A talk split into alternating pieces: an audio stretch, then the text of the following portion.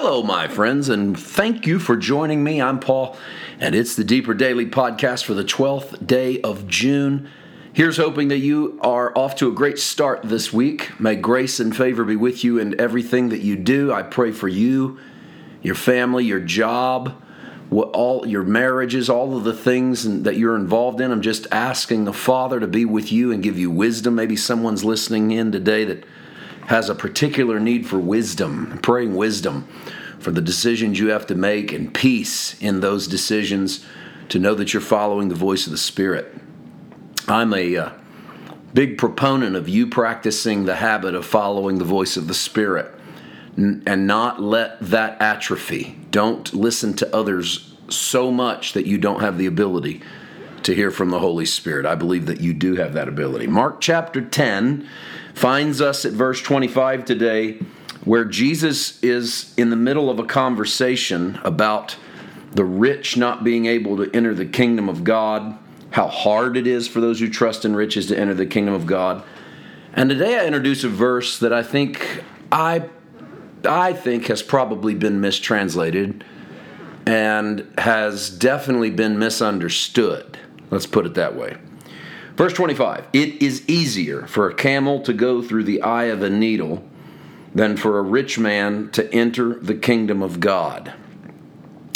Now, camels and eyes of needles have nothing to do with one another, of course. And the contrast alone would speak to the impossible that a camel is far too large to go through the eye of a needle. So Jesus perhaps is being humorous um, there's been a lot of speculation. I've heard this stated as if it were fact.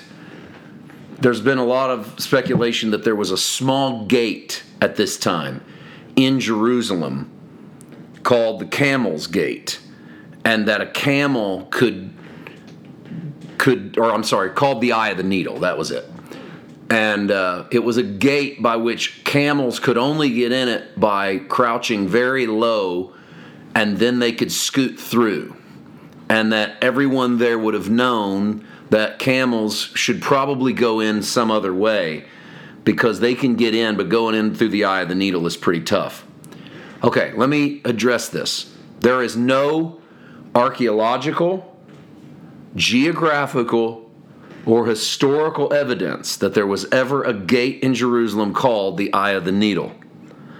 And there is no evidence that there was ever a gate so small that people had to crouch to get through and that anyone would have crouched a camel. If you've ever seen a camel, that's a rather large animal, particularly coupled with the fact that there were a lot of gates in and out of Jerusalem. Who would have ever used one called the Eye of the Needle, and why would there have been such a gate? Doesn't make a lot of sense. Okay, so there's no evidence that that existed. So that that story's sort of been floating around for a long time, and I don't think it has legs. Also, if it were true, it undermines Jesus' illustration because if it were possible for a camel to crouch down and go through a little gate called the eye of the needle, then his illustration would mean that it's possible for rich people to get into the kingdom. They just got to work harder than everybody else. And that undermines the entire argument of works. Because it's their works or their possessions that they think qualifies them. But I don't think that that's true. I don't think that that eye of the needle gate story has any true bearing. What I do think is that perhaps we've had a mistranslation. The text uses the Kamelos, transliterated K A M E L O S, or more accurately, Kamelon, which is translated as camel. That's the Greek word for camel. But from the earliest centuries, we've wondered if whether or not it was a scribal mistake with the homophonous word kamilos, K A M I L O S. Not, I'm sorry, I mispronounced it. Kamilos is camel, camelos is rope. They're one letter apart. rope. And if it were camelos instead of camelos, it would sound like this It is easier for a rope to go through the eye of a needle than for a rich man to enter the kingdom of God. And doesn't that illustration make more sense? Perhaps Jesus picks up a needle in the marketplace and a rope and tries to jam the rope into the eye of a needle because a thread can go through the eye of a needle, but a rope cannot because there's too much baggage on the rope.